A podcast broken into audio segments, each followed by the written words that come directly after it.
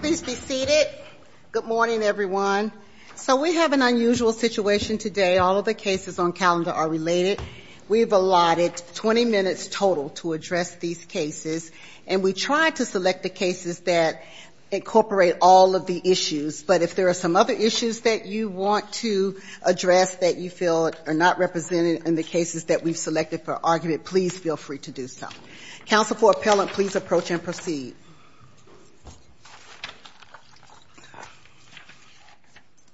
Thank you very much, Your Honor. William Bowen, appearing on behalf of Ms. Broadnax. Good morning.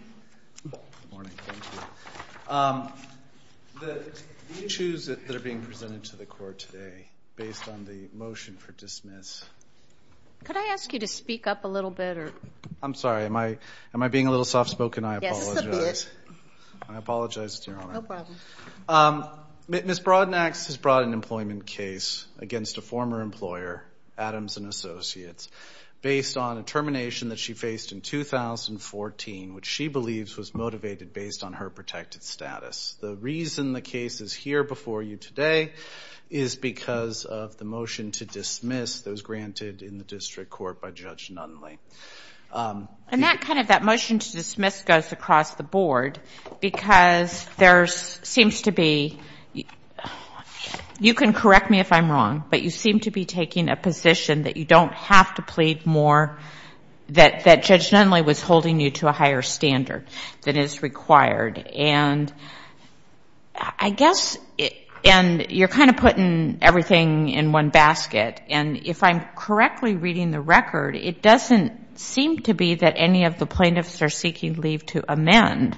So if we disagree with you about what the pleading standard is and say, we say that Judge Nunley got it right and he wasn't holding you to a higher standard, then is that the end of it?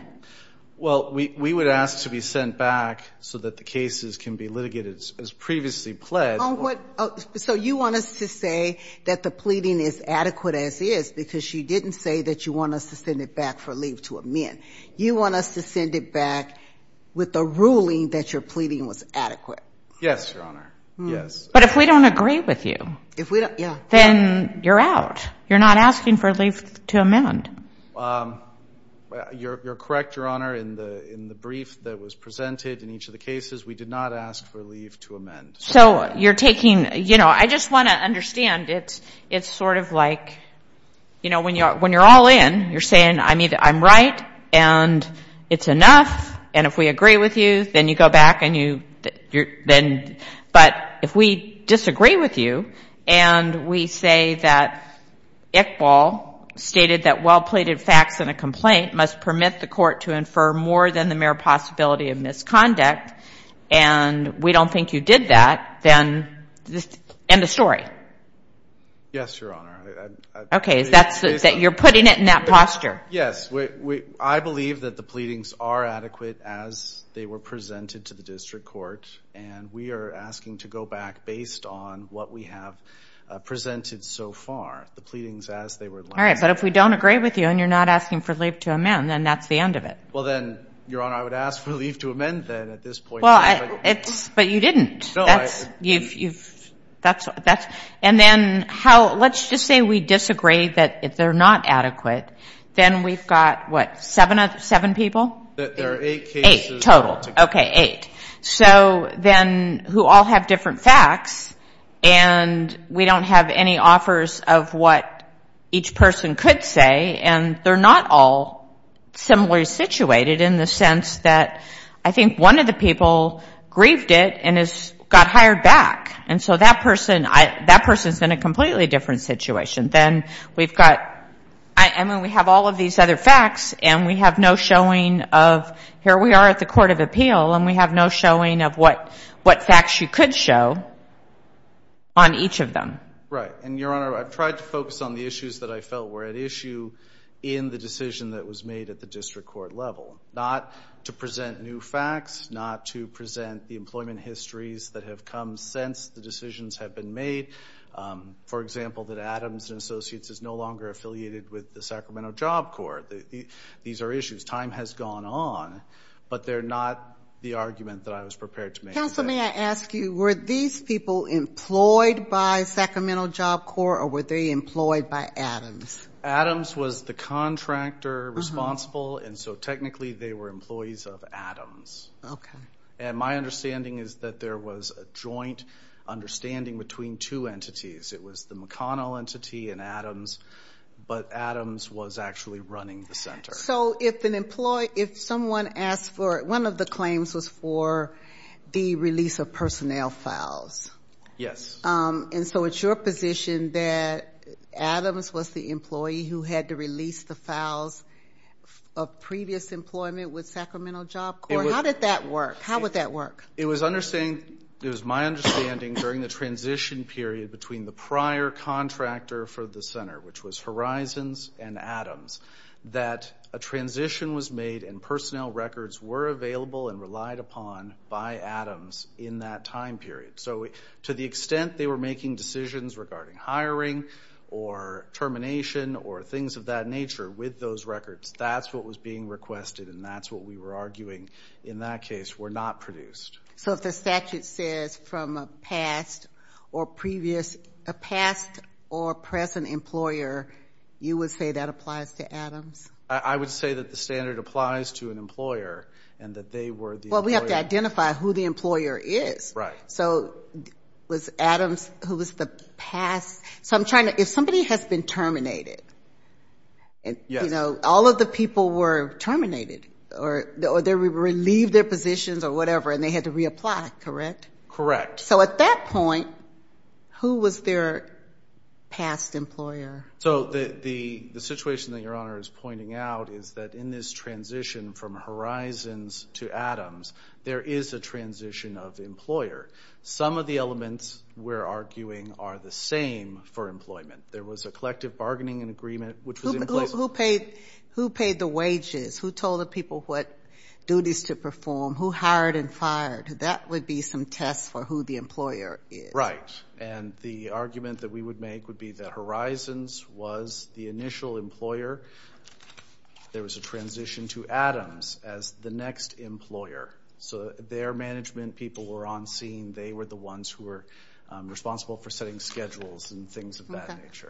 What leads you, what in your um, complaint or you said you were led to believe that Adams had the records that belonged to Horizon? I mean, Horizon was the employer, presumably maintained personnel files. What leads you to believe that Adams had them? Even if they didn't have them after Horizons finished the transition period, because this is a period of time we're talking about, between February when Adams is announced and then March when they make offers and actually come on site as the employer. Even if they were not in receipt of all Horizons files as they continued with employment, the job applications, the memos taken at interviews, the other documents that should have been maintained as part of a file for the applicants should be there. The documents. So the new personnel files? Yes. I would expect that for every person who transitioned, whether they were in fact hired or they were denied hire, um, as some of the cases differ on that, um, they would have a file at Adams. In other words, when I say Adams, I mean at the Sacramento Job Corps with Adams management having possession of that file. So you're not necessarily suggesting that they had the Horizon personnel files for all of the employees of Horizon? No. And I'm not asking that they would go back and contact Horizon to try to find files that they don't personally have. But it's my belief that they would have, again, even if it were just the root file of the application, resume, notes from interviews, things of that nature, there should be some portion of a file there. Well, the problem is because you don't want to tell us anything that we have to keep asking all of these questions. And, you know, Judge Nunley was in, you know, we're reviewing him for abuse of discretion. And when you can't even, you know, when, and you didn't have, you know, when you can't even tell what happened, um, it's very difficult. To say he abused his discretion. Well, I believe that the pleadings were clear as to what happened to each of the employees. And I'm sorry if we got off track from talking about Ms. Broadnax in the 10 minutes that were allotted for her time. But Um, to use her as an example, I believe that the pleadings are clear. But what do they allege? What do the pleadings allege? They allege that she faced discrimination based on her race and her age. That's just pleading the elements. Those are very conclusory allegations. And I think that uh, Iqbal and Twombly require just a little bit more factual pleading. For instance, to say that there was somebody who was unprotected, who was treated more favorably, and name that person and what the more favorable treatment was. Okay. And, Your Honor, I do agree that what I was reciting was the basics of the causes of action she had. The the facts, I believe, are there. That she was hired, she worked for a month, faced a false allegation of sleeping on the job, was terminated without due process, even though she was a member of the union and should have been allowed to go through a grievance procedure and stepped discipline. And so generally what we would see is that someone who did not have this protective status was also caught sleeping on the job and was not terminated. So to me, that's the missing link that you have in your allegations. And we did include a general allegation that she had observed other, particularly younger white coworkers who did things that could have warranted discipline and were not disciplined. That's too general, though. Okay. To me, I'm not speaking for anyone else, but our case precedent suggests that that's too general. And I think that's what Judge Nunley was trying to convey, that there has to be more specificity in those allegations. Okay. All right. We'll give you a minute for rebuttal. And you have you have, this was just your first case, so you have. All right. Thank you very much, Your Honor. All right. Thank you.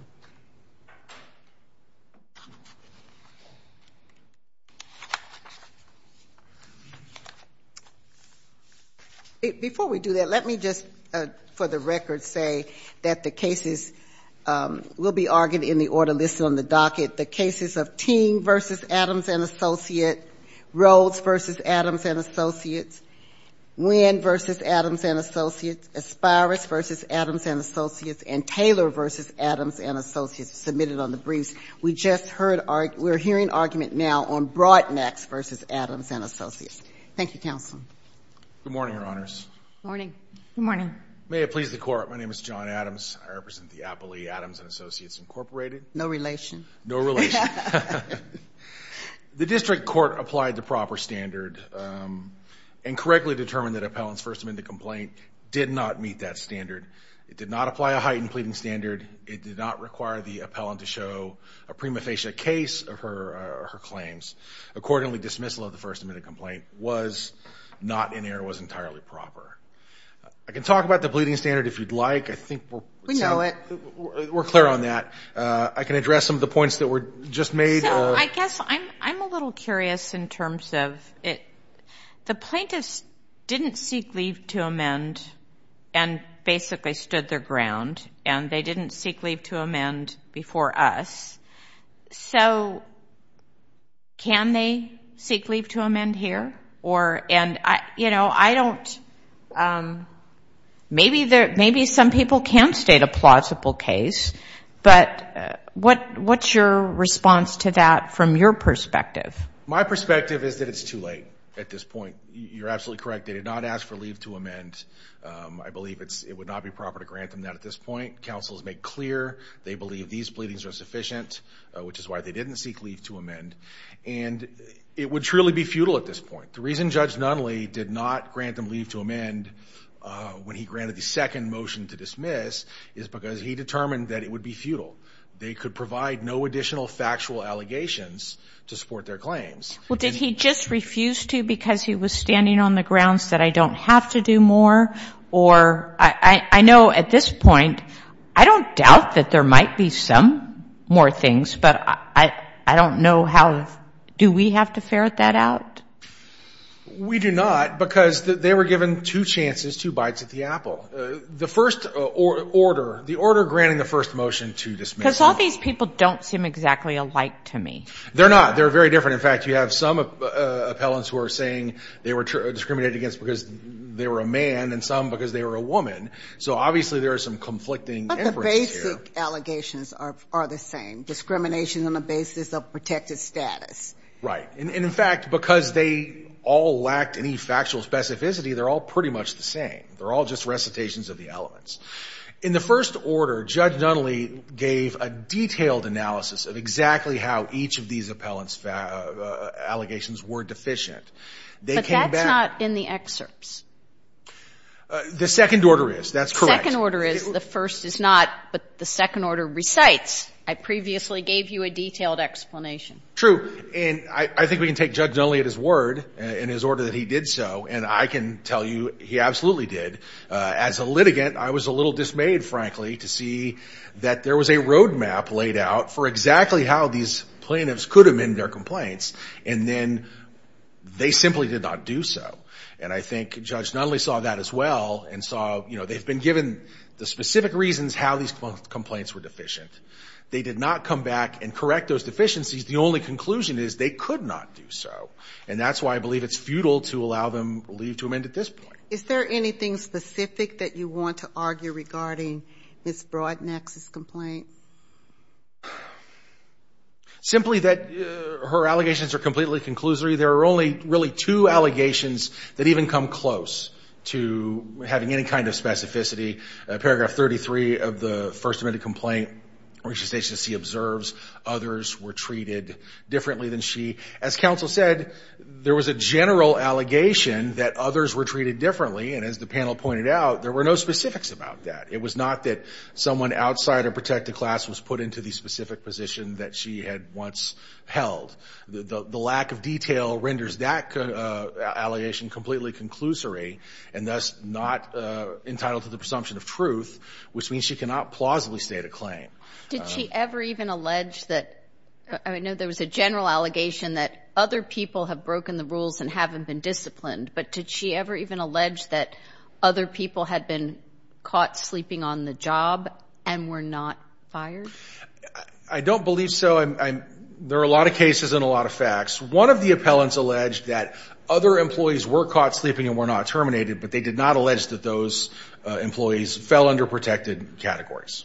I think that was the person that was found sleeping twice. Th that that many of these appellants were found sleeping. Uh that was the basis for several terminations. And I apologize that I'm I'm I may be conflating those facts, but I don't believe she did, no.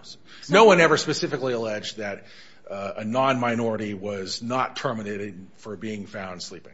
So what about the access to the records? So a person who is not rehired or whose employment is terminated does not have access to the defendant's employment records. How can such a person allege with specificity that he or she has been treated in a discriminatory manner? Well, so the code section in question, Labor Code Section 1198.5, specifically and only applies to employees and former employees. There is another code section that provides that applicants be provided with any documents that they've signed. That's the only code section in the Labor Code that applies specifically to applicants obtaining documents. What about the former employees? So that's the conundrum that I was trying to question about, because a number of these people had previously worked for Job Corps. I think almost all of them had previously worked for Job Corps. So why isn't it fair to say that they are uh, past employees? They worked at the Job Corps Center. Mm-hmm. They worked for, prior to Adams & Associates, Horizons. That was their employer. The location where they worked was the Job Corps Center. Both Horizons... On the record, can we verify who the employer was? Well, they allege who their employer was. They allege who... Well, they say Sacramento Job Corps is what they allege. Well, I think they allege they worked at Sacramento Job Corps, and their mm-hmm. employer was Adams & Associates. And uh, I believe it was Franklin... Well, but Adams & Associates couldn't be their employer if they were applicants. Well, so, right. For the two who were terminated, they allege that Adams was their employer. Correct. For those who weren't hired, they allege that they applied to work for Adams & Associates. Okay, but who did they say was their past employer? That's that's what I'm trying to get to. Horizons. For whoever wanted the... Let's could you tell me in the record, the I can't remember which one of the plaintiffs wanted the records, but could you show me in the record or the complaint where they alleged that the past employer was Horizon? So I believe that was uh, Ms. Franklin.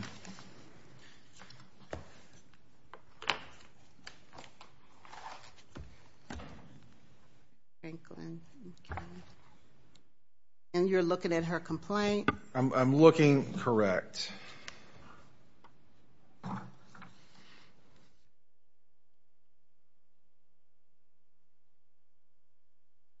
Yep, it looks like it's page 50. Page 59. She alleges she was a continuing employee at Sacramento Job Corps. Uh, so Ms. Franklin's complaint, in the excerpts of record that I have. I have First Amended complaint for damages ER 59 of her excerpts of record, of the Franklin excerpts of record. Right. A continuing employee at Sacramento Job Corps, which is the site. That was the point that I was making. Where did, was there an allegation that Horizon was the past employer? So on page 42, paragraph 15, she alleges that McConnell, Jones, Lanier, and Murphy and Adams officially assumed the contract for Job Corps and replaced another corporation, Horizons Youth Services. But she identified them as the manager, not her employer. That's why I have the question whether or not there is a legitimate claim if um, Sacramento Job Corps was the employer. And the record's not clear on that. Well, I would need to go through more closely in the complaint, but she does allege that she applied to work for Adams and Associates. That um, begs the question, because if she was employed by Sacramento Job Corps prior to her application, then that would still be the employer. And it's not clear from the record who the employer actually is. Paragraph 9, page 41, on or about August 2003, plaintiff was hired as a residential advisor for the Sacramento Job Corps Center by a predecessor of Defendant Adams. That doesn't tell us who the employer is. She said she was hired for the Sacramento Job Corps by a predecessor. It doesn't say in there who the employer is. Well, she said she was hired by a predecessor, and then several paragraphs later, she says Adams is the legal successor to Horizons Youth Services. But that presupposes that she's identified Um, the predecessor as her employer, and this allegation does not do that. What's good for the goose is good for the gander. There has to be something specific in the record that identifies the employer. If they identify the employer in their complaint, and we take the allegations as true that she worked for Sacramento Job Corps, we don't have anything in the record to refute that.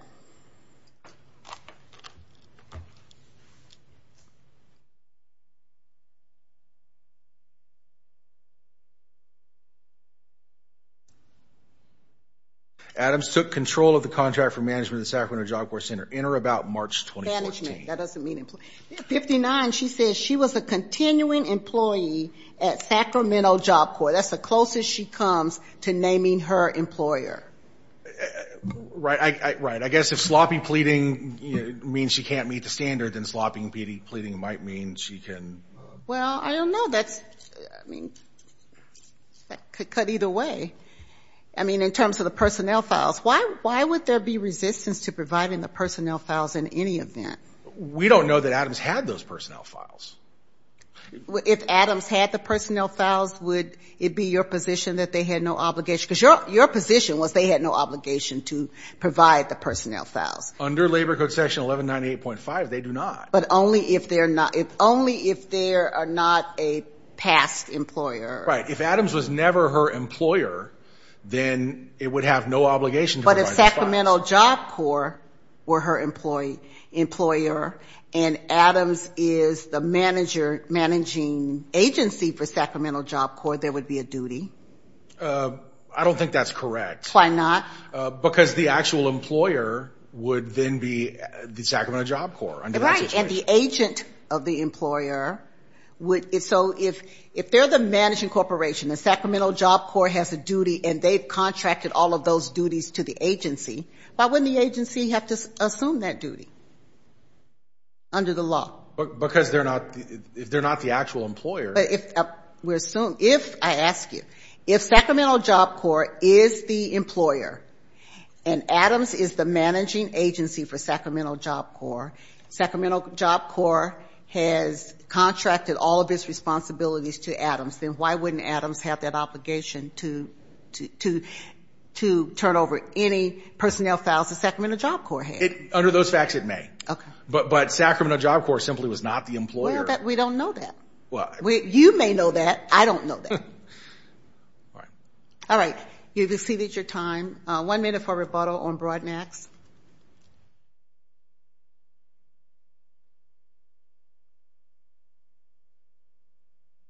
Thank you very much, Your Honor.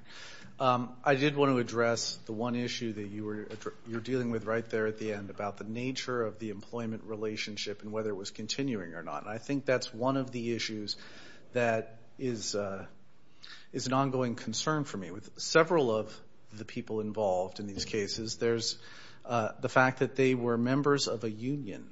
And so, therefore, even though there was this transition of employment, there are certain expectations that are built into being part of a collective bargaining agreement that still continues, including that you have the same rights, seniority, et cetera, that you had. But that's a separate issue than the discrimination claims. Isn't that something that would be resolved through uh, either the collective bargaining agreement or a lawsuit based on violation of the collective bargaining agreement? Well, you had Taylor. She went through all of that, right? Didn't um, Taylor employ, I think it was her name Taylor? Mr. Taylor. Yeah, and then she got her job back. Yes, and there was a separate NLRB action.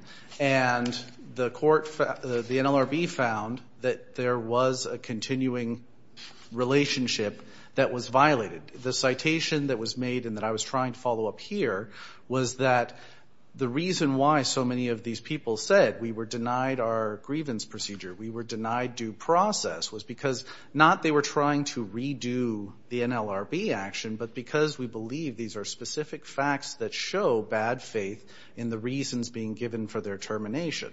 So that if an employer says, um, I believe that you're sleeping on the job, and here are the three ways that I'm going to violate your employment rights now to get you out the door today, I think that that is specific factual evidence. But going back to the issue of the personnel records, I thought you conceded when I asked the question earlier that their former, that they worked for Horizon Youth Services, that that was their employer. I said I said that that was the predecessor, yes, Your Honor. Employer. And again. Did you say employer? Yes, I did say employer. And I'm sorry if I'm trying to address two different arguments that are sort of close together, because I think what the court said was we don't know what records Adams had, and we don't know what was there. And what I'm trying to. I think what we're saying is that we don't know what Adams' responsibilities are with respect to the records. And if their only responsibility is for employment records of their former employers, and they were never the former employer of anyone except the, I believe, three people who were hired and then fired, um, that would be Horizon that would have any obligations for personnel records up until, I'll just pick the date, March 1, 2014. Okay. I see what you're saying, Your Honor. And I So what are you saying? What I was trying to say was that I felt that when you were raising the issue with counsel on what is the obligation between Horizons and the subsequent contractor as to what records were there or what was going on, the argument that I have is that there was a continuing employment relationship. Well, we're trying to figure out who the employer is. Right. I mean, which is. Right. And you said that Horizon was the prior one, that Adams was this one, and then there was discussion, you know, Judge Rawlinson was trying to drill down, is Job Corps the employer? Or are these people, but you yourself, you're bringing the action, and you told Judge Bolton that, was it Horizon? Horizon. Horizon. Right. Was the employer, and then Adams was the employer. Yes, and I want to clarify. Counsel, I think, was saying a very similar thing to what I am, which is that there's the Job Corps Center, there was the predecessor, Horizons, who I believe we pled was the employer, and then there was Adams, which was. Uh, you pled, Taylor pled that she was a continuing employee at Sacramento Job Corps. What does that mean? Uh, it means the point that I was trying to make, which is that because they were members of the union, it was not an on and off switch. Who was the employer? Horizons was the employer. That's the point that I was trying to make. Okay, Job Corps is just the site location. It's like an address. Yes, it's the organization of the buildings and the function that is provided Okay, so under if the if Department of Adams Labor. is not, so Adams was not the, a past employee or of Taylor then? But we would argue that they were, that there was this Because of the union contract. Because Because there was this special relationship between the union employees Mm-hmm. and between the continuing contract holder, which But- was but they're- Adams. If they're no longer employed there, the, the, the CBA can't make a terminating employee an employee again. But it can control the terms of whether or not someone is offered employment, who's offered employment, and the grounds upon which someone is terminated. What case, what California case says that once someone has been terminated um, and is reapplying, that they fall within the statute to be able to request person, uh, employment records? What, what case are you relying upon that has interpreted that regulation? Or the labor code provision? I, I, can't, think of a specific reference to that, Your Honor. Instead, what I would refer to is the NLRB decision, which was in this case, which required that Ms. Taylor be rehired with the same seniority and continuing But those issues are issues for the Labor Board, not for uh, this federal action. Correct. All right, thank you, counsel. You're way over your time, but we will move to Franklin versus Adams and Associates. Could you please put five minutes on the clock?